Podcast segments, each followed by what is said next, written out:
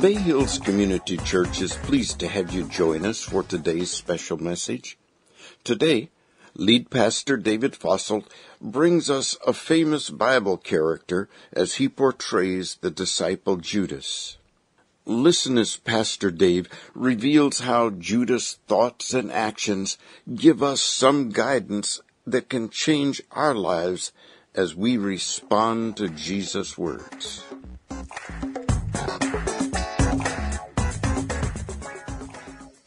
Let's get one thing straight from the beginning. I, Judas Iscariot, despised the Romans. I hated them like all good Jews did in my day. They had arrogantly conquered our land. They had forced us to pay their taxes. They had raped our women. And they had killed our people. For me, they had, they had crucified my very own father when I was a young boy. It shouldn't surprise you, every Jew in my day. I say every Jew had a, had a, a friend or a neighbor, a classmate, a coworker, a family member whose blood has been spilled by those arrogant men. The bitterness that I had for them, it explained my entire existence. It certainly helps explain why I did what I did that Easter week. Don't you understand? What I don't understand is how you can be so self-righteous and naive and simple-minded in your interpretation of the events. Yes, I, uh, I, Judas, I denied him once. But that loudmouth fisherman denied him three times that night. I, I did not put Yeshua, Jesus, on trial. I, I did not fabricate evidence. I certainly did not put crown of thorns on his head or drive nails through his hands. And yet you look to me as the incarnation of evil. You look to me as the reason he was put on the cross. Every Easter, I am the object lesson of what not to do. But if you want someone to blame, read, read your scriptures. Oh, they are clear in saying not just Judas. no, not just Judas, but everyone. Everyone of you and your filthy sin. That's why he was on the cross. I am here today to tell my story, to help you understand a little bit more of Easter story and role I played, but, but I am, I am also here to warn you. Warn because some of you, you, you do not even realize it, but you are on path to make same mistake I did. To believe that, uh, that our plans for life are actually wiser and better than God's plans for life. you should know that uh, I believed in Jesus. I loved Him. I genuinely thought I was doing the right thing. I, I was not merely a disciple of Jesus of Nazareth, but a confidant, a friend. I was, I was basically part of his family. When mother, several months after they had brutally taken father from us, she announced we would be leaving Jerusalem. She did not want to be near the puppet that was Herod or the Roman cohort who had murdered my father. And so we moved to Kerioth, a small village on the southern point and the tip of Israel. Her brother, my uncle, he lived there. My family in Kerioth, we, uh, we deeply loved Yahweh God. We, we made sacrifices for atonements of sin. And of course we did everything we could to obey God's holy law. We were deeply nationalistic. One wanted uh, the freedom for our beloved uh, Israel as soon as possible from domination. As soon as we arrived, uh, my uncle, he put us to work in his very successful uh, wool business. My, my cousins, they, they were responsible for overseeing, uh, my, my cousins, uh, and Yeru would, would look over the flock that he owned. My favorite cousin, Eliakim, always made me laugh. He, He was responsible to wash wool, prepare it, and then my mother and my aunt, they would carefully from sunup to sundown, they would weave and they would spin the wool every day except for the Sabbath day. After a while, I, I, realized I did, I did not like to get my hands dirty. And so, though I was young, my uncle, he, he made me responsible for the contracts of our business. I was responsible for the finances, the accounting of the company. I, uh, it, it, was these uh, skills with numbers management and accounting that gave me position, small part-time job with a neighbor, Matthias. Matthias, he worked with uh, iron. He, would make uh, cooking utensils, uh, farming equipment, but he also quietly would also make military gear. Shields, helmets. His specialty was daggers and swords. I still remember late one evening in the summer, I must have been 18, 19. It was when I was working on business books for Matthias in his shop. I met my first zealot. He, he had come in uh, under the cover of darkness.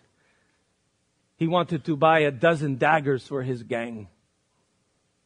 Uh, unlike the uh, Jewish religious authorities who would, would look for political means to inch Romans from our land, the Zealots, they took a far different approach.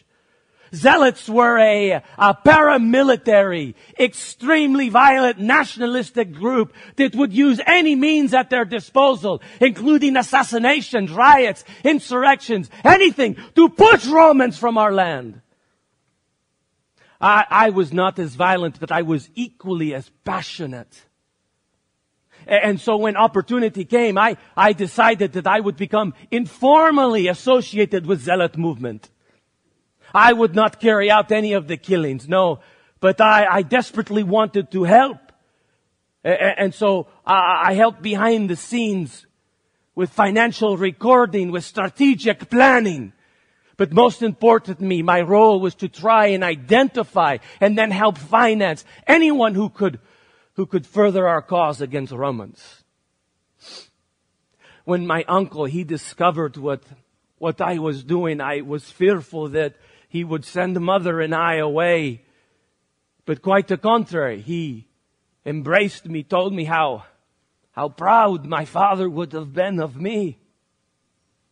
He even allowed me to, to use the, the business, the business trips that I was making in Israel to investigate claims of so-called messiahs.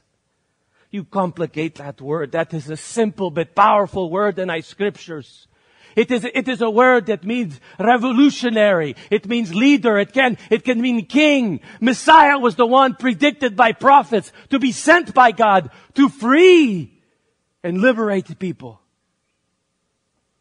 In fact, at um, around kitchen table, cousin Eliakim, he told me about the rumor of a, a new possible a revolutionary Messiah, one known as John the Baptizer. He, he was preaching and baptizing in Jordan, and as per my task, I, I went to investigate. I was not altogether disappointed with what the baptizer had said. If in fact he was preparing way for coming Messiah, that meant Messiah was close at hand. In fact, on my very next business trip to region of Galilee, I began to hear rumors of a, of a new rabbi, a possible revolutionary Messiah who was drawing large crowds. He was called Yeshua HaNasi. You know him as Jesus of Nazareth. I, I discovered that the very next day he would be teaching at the lake right next to the inn where I was staying. And so the very next morning, I very quickly did my business meeting with associate from uncle and I made my way to lake. When I arrived on Bath, there were people pushing and shoving and trying to get to the front to see and hear him. Uh, but he was a clever rabbi. He asked a local fisherman to, uh, to take him out in boat onto the lake so that everybody could clearly see and hear him. It, it was amazing. Everybody hung on his every word, young and old, woman and man, free and slave. I was intrigued by this man. I had to discover more. I needed to know, did, could he be our Messiah? Did he, did he have first a religious conviction? Uh, the, did he have political savvy? Did he have strength and power to lead our revolt? I decided I, I needed to follow him for two days and, and so I, I, followed, I listened, I watched carefully. On the second day, he, he began to tell a story. He called them parables. This parable, if I recall, it was a, it was about king and, and the king was going to go to war, but before going to war, he, he had to evaluate troops and power and strength. Could, could, did he have enough power to defeat enemy? Something like that. And as I was listening, I began to wonder, is he, is Yeshua Androsi saying what I believe he's saying? Is he talking about preparing, planning attack on Romans? Uh, to be honest, when he told his uh, parables, most of us, we did not completely understand what he was saying. Uh, we were all backing up and preparing to leave, and then I looked up and something amazing happened. He was face to face with me. Eye to eye, he looked me in the eyes and he said, Judas, join my team. You have great potential. I, I, was frozen. I was, I was speechless. I, I did not even know he knew me and my name. I, I did not know what to do. I did not know what to say. But then uh, something came over me. I, I had watched him carefully for two days and it was not my mind speaking. It, it was my soul crying out and confirming that he was special, that he was different, that he could be God's Messiah. I knew what I had to do and I sent word to uncle that I would not be returning to business. And that day I uh, joined the group you know as uh, disciples, apostles. I became part of the select few that would travel with him everywhere he would go, up and down dusty roads of, of Galilee, ending up in fishing communities, small towns, even the large temple of Capernaum his teaching, the teaching of Yeshua, it was all inspired and life changing. He, he would speak to us about God in a way that we had never heard before. It was, it was so personal. He told us of God's unending love, His amazing grace, His tender forgiveness. His message, he would say, was about each of us being spiritually born again. About giving our lives totally holy to God about living lives of faith. I still remember after long days of ministry with crowds when they were all gone and it was just the 12 and Yeshua. We would have late dinner and then we would sit around fire, just us. And we would talk for hours. We would tell jokes and laugh. Typically it ended well past midnight when, when Peter would pass gas and we would all run for cover. it was good times. Several months after I uh, joined the disciples, Yeshua, he asked me to be treasurer, to handle finances of the disciples.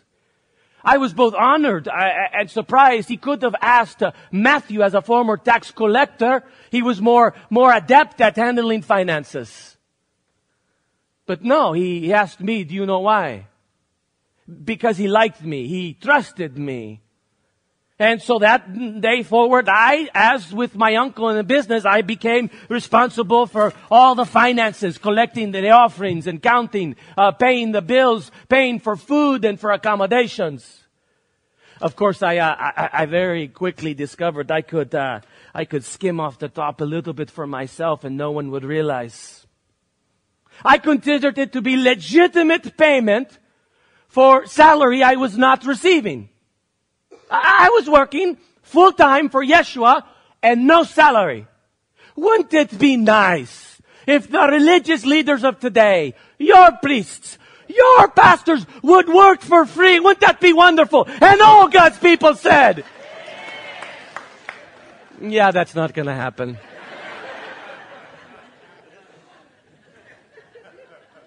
I, uh, I discovered as young boy that money, it was, uh, it was a weakness of mine.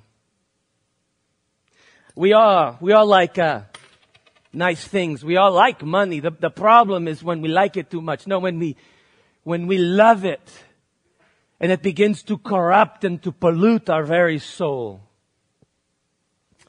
The disciples, they did not know I was stealing from treasury, except possibly John. I was certain Yeshua knew what I was doing, but he never said anything. He continued to treat me with respect, compassion, kindness. The, the only time he, he scolded me when it came to money was, was that time a street woman, she, she paid, she took a very, a very expensive bottle of perfume and, and poured it on feet of Yeshua. Ah, it sounds strange to you, but in, in our society and culture, it, it, was, it was customary for guests to wash their feet and then to, at times, perfume them. My contention is that it seemed excessively extravagant. If he wanted me to handle the finances, let us take bottle of perfume, sell it, finance the campaign, or buy weapons for later. Yeshua, he was not pleased with me, and he was not shy to let me know in front of everyone else. It may surprise you, but uh, that is not the first time we argued. We, we thought those soldiers were coming to harass us, but no, quite the contrary. Their leader, a centurion, he was coming to ask Yeshua for favor. He pleaded with Yeshua to heal his son who was very sick back at home. And you know what he did? He healed him. I, I was confused.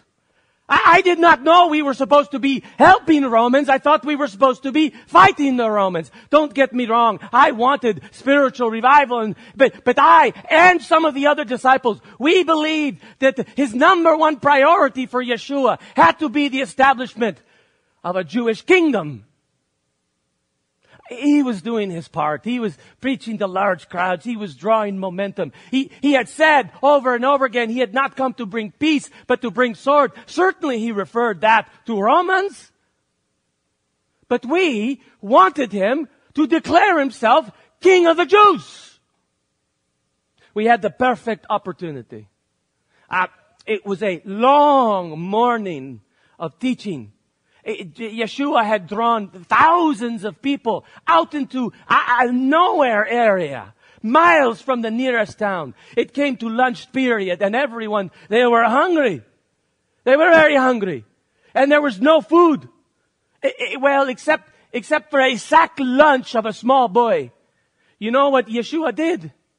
He took, he, he took the, the sack lunch and he, and he took the bread and he, he prayed over it and he miraculously multiplied this into a buffet meal for everybody to have as much as he wanted.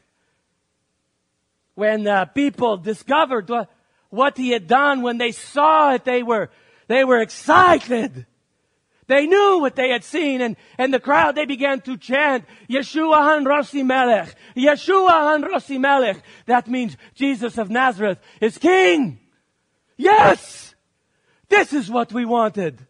We disciples, we were excited. We started jumping. We started dancing. I taught them, new move. Yes, new move. Yes. I came up with that. It, the Jews didn't get into that.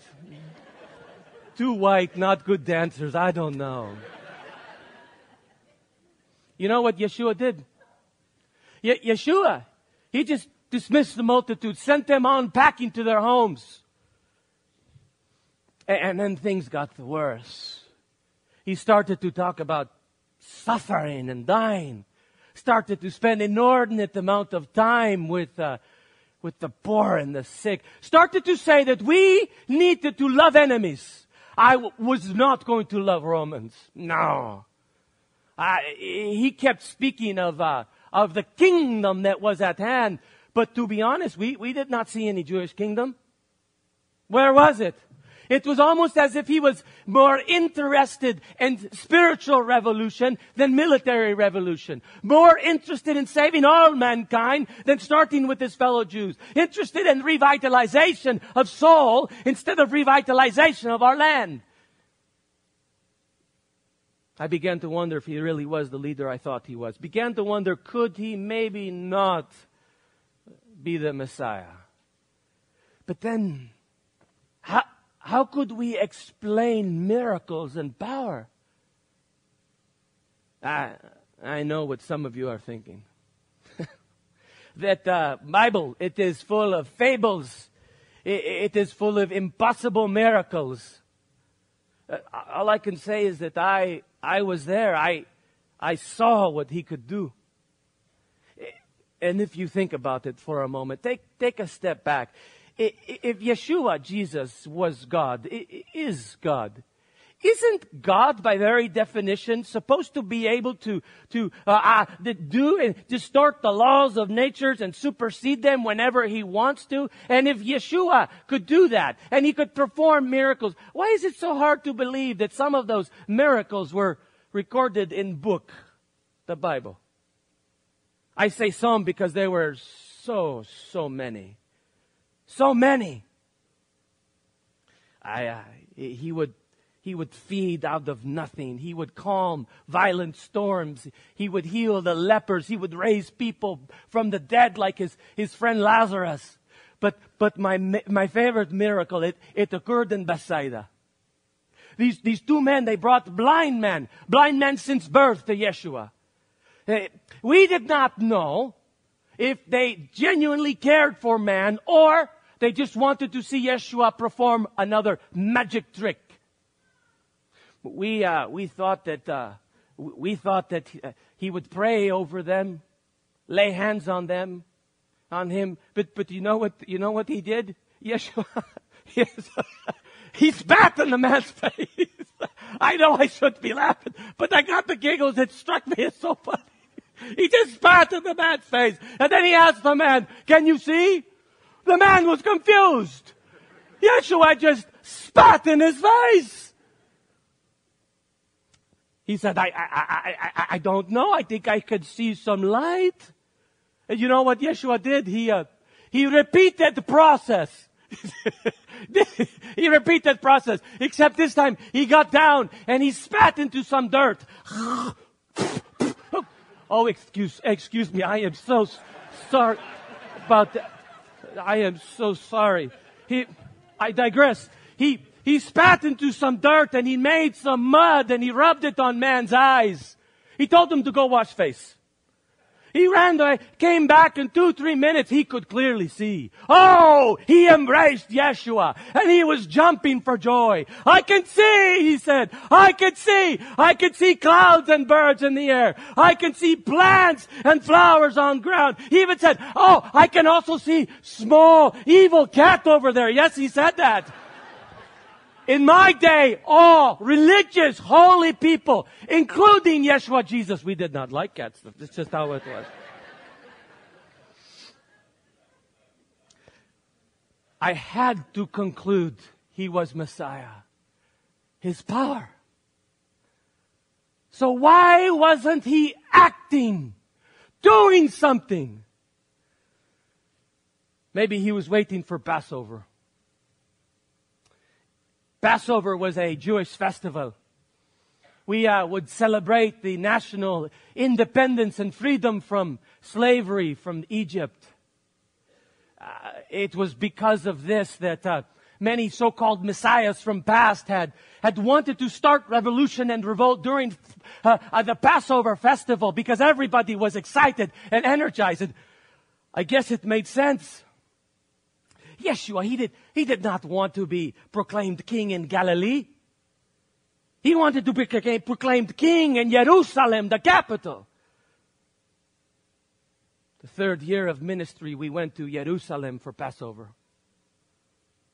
We stayed in a small township, our base of operations called Bethany, where Martha, Mary, Lazarus lived, their friends. I remember the following morning, Sunday, it was I could feel something inside of me was going to happen. It was like the sun. It rose a little higher. It shone a little brighter. It beckoned people from their beds a little bit sooner. As we made our way to Jerusalem and to the city gates, we could see and we could hear thousands of people waiting for Yeshua. he began uh, riding to city gates on, on donkey. It sounds strange to you, but do you know that generals, after they had conquered the city, they would ride into city gates riding on donkey? Imagine that in imagery. Jesus was saying, I have conquered Jerusalem. And then, then when we arrived, the people, they, uh, they picked up the palm branches. Palm branches, they began to shake them. Do you know what the palm branch was for us? Our national sign of independence. It was like thousands of Israeli and Judean flags. The revolution was starting. And they began to yell, Hosanna, son of David. Blessed is he who comes in the name of the Lord. Hosanna, son of David. They were drawing the connection, the bloodline connection to our great King David, who the prophet said was a prerequisite for the true Messiah. I had never been so proud to be disciple. This is why I had left business. This is why I had left family. With the large Jewish crowd that had gathered in Jerusalem for Passover, everything was right. Now all we had to do to start the revolt was to coordinate with other Jewish factions and the Jewish religious leaders. But to our dismay, he did just the opposite. What was he doing? The question asked by the priest is a question we were all asking. What was he doing? I understand the haggling between vendors and customers, the, the stench of animals, the, the money changers. It was all highly inappropriate for a place of holy worship like our temple. But to intentionally pick a fight with the priests, it did not make any sense. We would need their support for revolution. We would need their infrastructure. And, then instead of capitalizing on energy of large crowds of Passover and Palm Sunday. Do you know what he did? He said he wanted to uh, retire to Bethany. He, he wanted to rest. This was a, this was a horrible tactical move. And I was discouraged beyond belief. I, I, I did not want to allow this opportunity to slip by. I believed we would not have another one like it. And so I began to wonder, what could I do to further our cause? What could I do to motivate Jesus? What could I do to make him stand and fight? We wanted him to declare himself as Messiah and King of the Jews. And, and then it came to me. If I, if, if I, if I could put Yeshua in a situation when he was forced to use his powers, forced to do a miracle, well, then everybody, if he did it in a public place, everybody would see what had happened. Everybody would finally agree on who he was. The priests would come around. The zealots would come out of hiding. The crowd of Passover would join us. And the revolution would begin for sure. And so, I began to put plan in place. I, I decided uh, that I would uh, meet secretly with priests in temple. Uh, they had known everyone for a while that the priests and Yeshua, they had, they were not seen eye to eye. They, they wanted to dialogue with him, question him in private, not do so in public in front of crowds. They wanted to, I guess you would say, take into custody arrest. But they could not do this in front of the daytime crowds. This would cause riot. They needed to do this at night. But for that to happen, they needed help. They needed an insider. They needed me. Someone who always knew the whereabouts of Yeshua. Someone who could clearly and quickly identify Yeshua of Nazareth, even at night in the crowd. I did not tell him my plan. I did not tell him my motives. I just, I arranged a meeting. They, they wanted to uh, seal agreement, contract, they called it. They gave me 30 pieces of uh, silver not a small amount, like uh, $10,000 in your currency. My plan, it was uh, perfect. They would, they would try to arrest Yeshua. He, he would never let that happen. And so he would be forced, forced to call upon legion of angels, forced to use his power, forced to do miracle. And then everyone would know he was who I, who we thought he was. The plan began to unfold that, that very night, that Passover meal. Disciples, we, uh, we met small house, upper room. Um, I had not told anyone my plans, but it was almost like Yeshua knew what I was doing, giving me opportunity to reconsider. The night it started, it started strange and awkward. He made us all sit and he would, uh, he washed our feet, including mine. Then he put me right next to him at seat of the table, place of honor. That meal, uh, it, for the most part, was like any other meal with us. It was loud. People were talking. Yeshua, he was unusually quiet. Until finally he interrupted and he, uh, he said that uh, that night one of disciples would betray him. Betray. I, I, I did not like that word. I, I would prefer motivate. All disciples were worried, talking amongst themselves, anxious. And then when that was happening, Yeshua, he leaned over to me and he said, Judas, what you are about to do, do it quickly. At, at first, I did, I did not sure I, I hear him correctly. But I, look, I looked past Yeshua and I could see the face of John, the disciple John. And I knew that he had heard what Yeshua had said and I was, I was hot with embarrassment. I, I ran, I ran from the upper room and, and I found myself on streets of Jerusalem heading toward the authorities. I, it is hard to explain how I felt at that moment alone, cold, empty, sick. In fact, I, uh, I stopped and vomited on sight of building before I arrived to the authorities.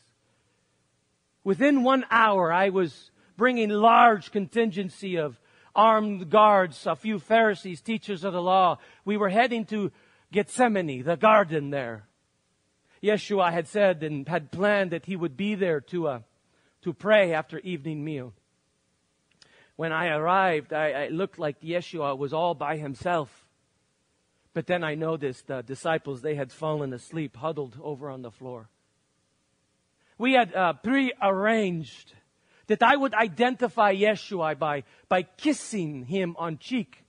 This was normal greeting in our day, like handshake for you. When I approached uh, Yeshua, uh, it seemed to me as he had blood on face. I certainly saw tears in eyes. I embraced and I kissed his cheek and all pandemonium broke loose.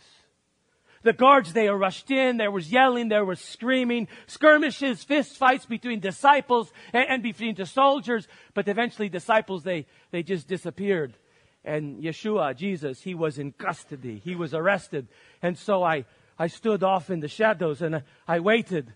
I waited. I expected now, now is when he's going to do his miracle. Now is when he's going to show his power. Especially when they beat him. He, he was doing nothing. the guards, they allowed me to follow behind as we went through the narrow alleys and streetways of Jerusalem. We arrived at a very large, ornate house right next to temple. It was the house of Caiaphas, high priest. It was well past midnight, and whatever case they were bringing against Yeshua, it would have to wait for the morning. Our law stated no court cases in evening. But uh, Caiaphas, he knew that a daytime trial would incite the people of Jerusalem. And so one by one by one, members of Sanhedrin, Jewish high court, they arrived at house of Caiaphas for this very illegal trial. When they started case, the witnesses they had lined up, they, they could not get stories straight that this, this, this event was turning into mock trial and chaos. And that, that is when uh, Caiaphas, he took over. He was shrewd. He was a master in the art of interrogation. And, and he said, Yeshua, I have one question. Speak to me the truth. Are you Messiah? Are you Son of God? It was uh, one thing to admit you were a Messiah. a revolutionary. It was quite another thing to admit you were God. Uh, uh, we, the disciples, believed that, but for Yeshua to admit that without obvious proof, well, that would be blasphemy. Yeshua, he, he would not back down. He, he was not afraid. But he had not answered the question. And so Caiaphas, he, he asked the question again. Uh, are you, I ask, are you Messiah? Are you Son of God? Yeshua, he, uh, he stood tall, spoke quietly but confidently, and he said, I am.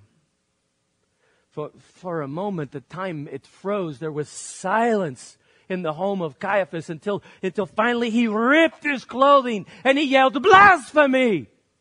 Blasphemy! Yeshua HaNrossi has committed blasphemy against the one true God. Sanhedrin, what is your verdict? And they said, kill him! As they began to slap him and spat upon him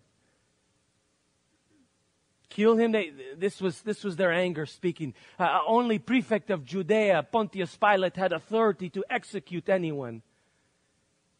I ran from proceedings into courtyard, and there it's where I saw, I could see Peter on the corner. I, I avoided eye contact, pretend I did not see him, and I ran.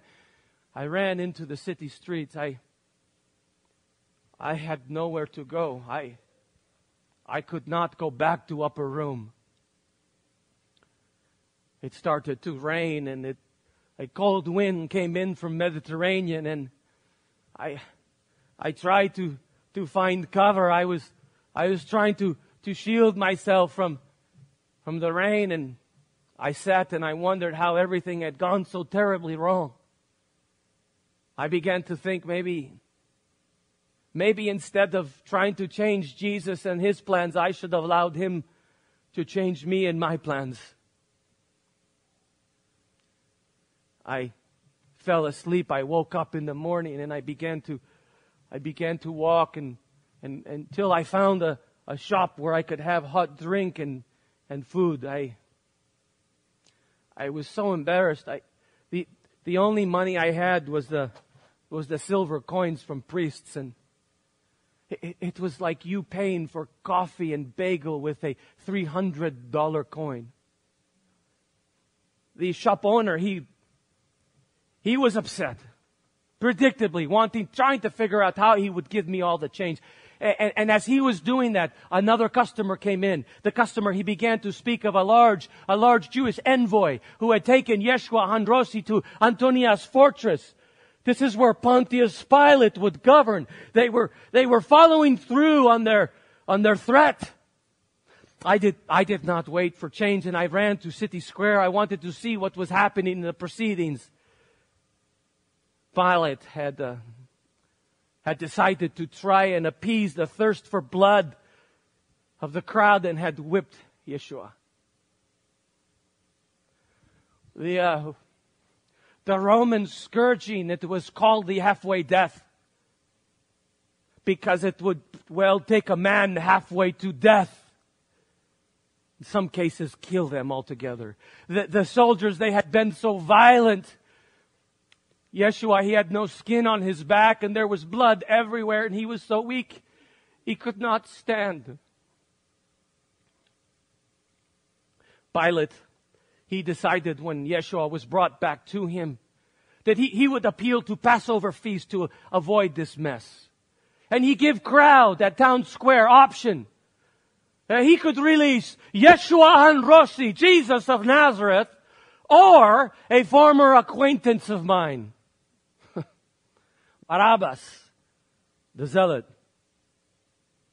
I, I had become familiar with zealots and with Barabbas in particular when I had worked with them and associated. And let me just say this. This is not a man that, that you would want to know, not as your enemy, not as your friend. Immediately the crowd, they said, give us Barabbas! Barabbas! We want Barabbas! I, I was confused. And then Pilate said, well, what should I do with the Nazarene? I, I, looked around and I could see that there was men everywhere that had conspired and plotted against Yeshua. And the crowd that began to yell, crucify him! Crucify him! Crucify him! No, no. A, a, a shiver went up my spine and I thought, Yeshua, now, now, do the, do the miracle now! Force the authorities to beg for your forgiveness. But it was almost as if he was at peace with what was going to happen. Pilate, he stood, he waved his arm, he confirmed the verdict, and that very day, there's no appeal process then. That very morning, Yeshua would be crucified on Roman cross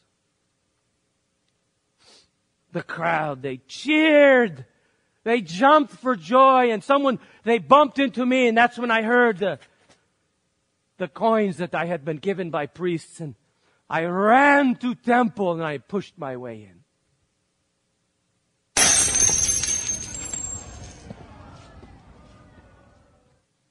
Don't you understand? I didn't want any of this to happen. Don't you understand? I didn't want or expect Yeshua to be put on a cross. Don't you understand that if I had wanted that, I would have never returned the money, let alone take my own life? How much more proof do you need that I did not want this? And I was, I was filled with remorse. Apparently, Yeshua would not free himself miraculously. Apparently, God, the Father, would allow his Son to be crucified on a cross. And now, Yeshua. I never told anyone, but even as an adult man, I had nightmares. Remembering when I had watched as a young boy my father crucified on Roman cross. I could never, uh, I could never get his screaming and suffering out of my mind. And now, the one who I had called master, he would go to cross. Roman crucifixion, it was considered to be the most vile, violent form of execution ever invented by mankind. It, it, it, it, was intended to create as much pain and suffering and humiliation as possible. They, they would push a man down onto a beam and they would tie him and then they would drive nails through his hands. They would lift him up into sky naked and wait for him to asphyxiate to death. It could take hours or even days. And now, my friend, the one who I thought would liberate our people, the one who I truly, genuinely believe to be Son of God, he would go to a Roman cross because of what I had done. I desperately wanted to fall at his feet and beg for his forgiveness. I had never seen him turn anyone away, but I believed that my sin, my betrayal, it was too great. Don't make that mistake. There is no sin that he won't forgive. He wants to, but you, you must ask. I ran and I ran and I, I ran and ended up in an abandoned field outside of Jerusalem. My head, it was ringing, my heart, it was thumping, my eyes, they were crying. Mine was not a good end. It was not honorable. I'm not proud of that. I came here today to help you understand Easter story and the role that I played. But the main reason I came was to challenge you. Challenge you the way Yeshua challenged us around those campfires. Challenge you to to be spiritually born again, to live life of faith, to give yourself completely to God. Trust me. You won't regret that. Trust me. Shalom. Goodbye.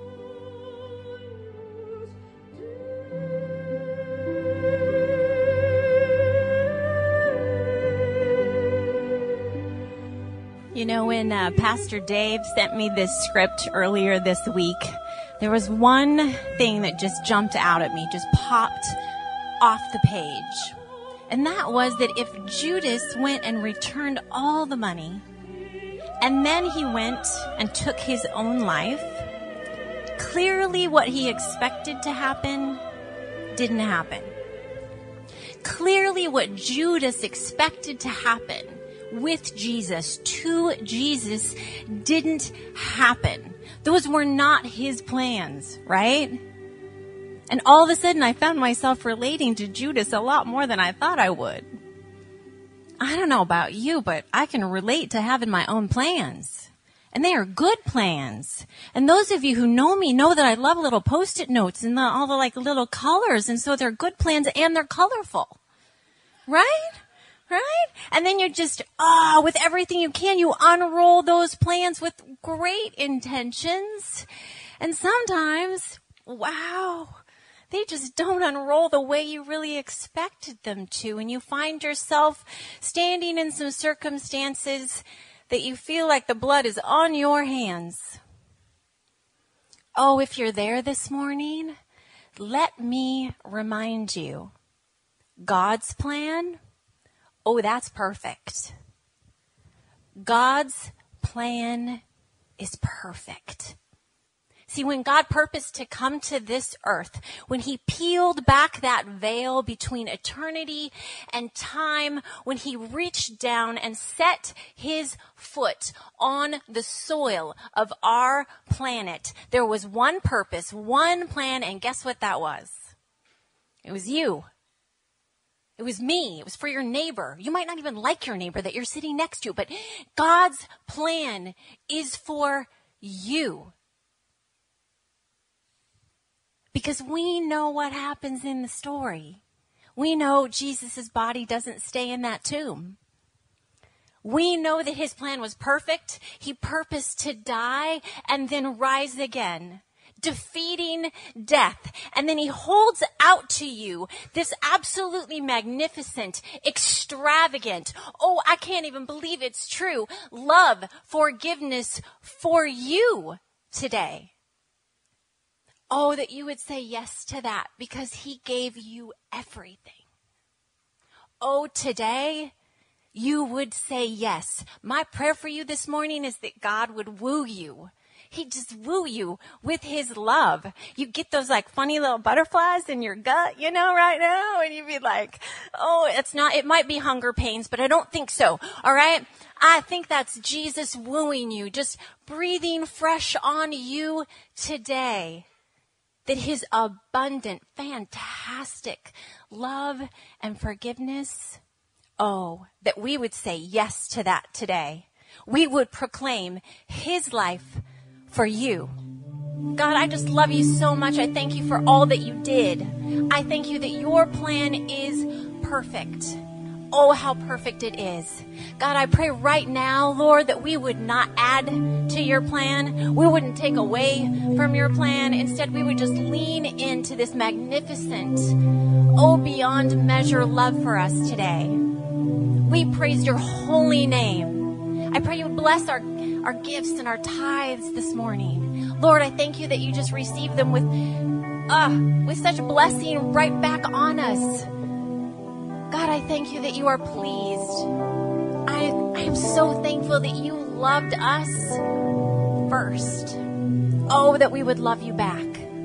In Jesus' holy name, and we all said,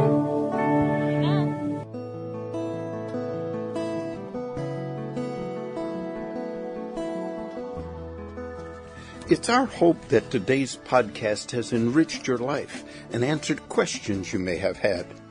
If you'd like more information about what was said in this podcast or about Bay Hills Community Church, you can reach us on the internet at www.bayhills.net. Bay Hills, located in El Sobrante, California, exists to help everyone take their next step closer to Jesus. Thanks again for listening.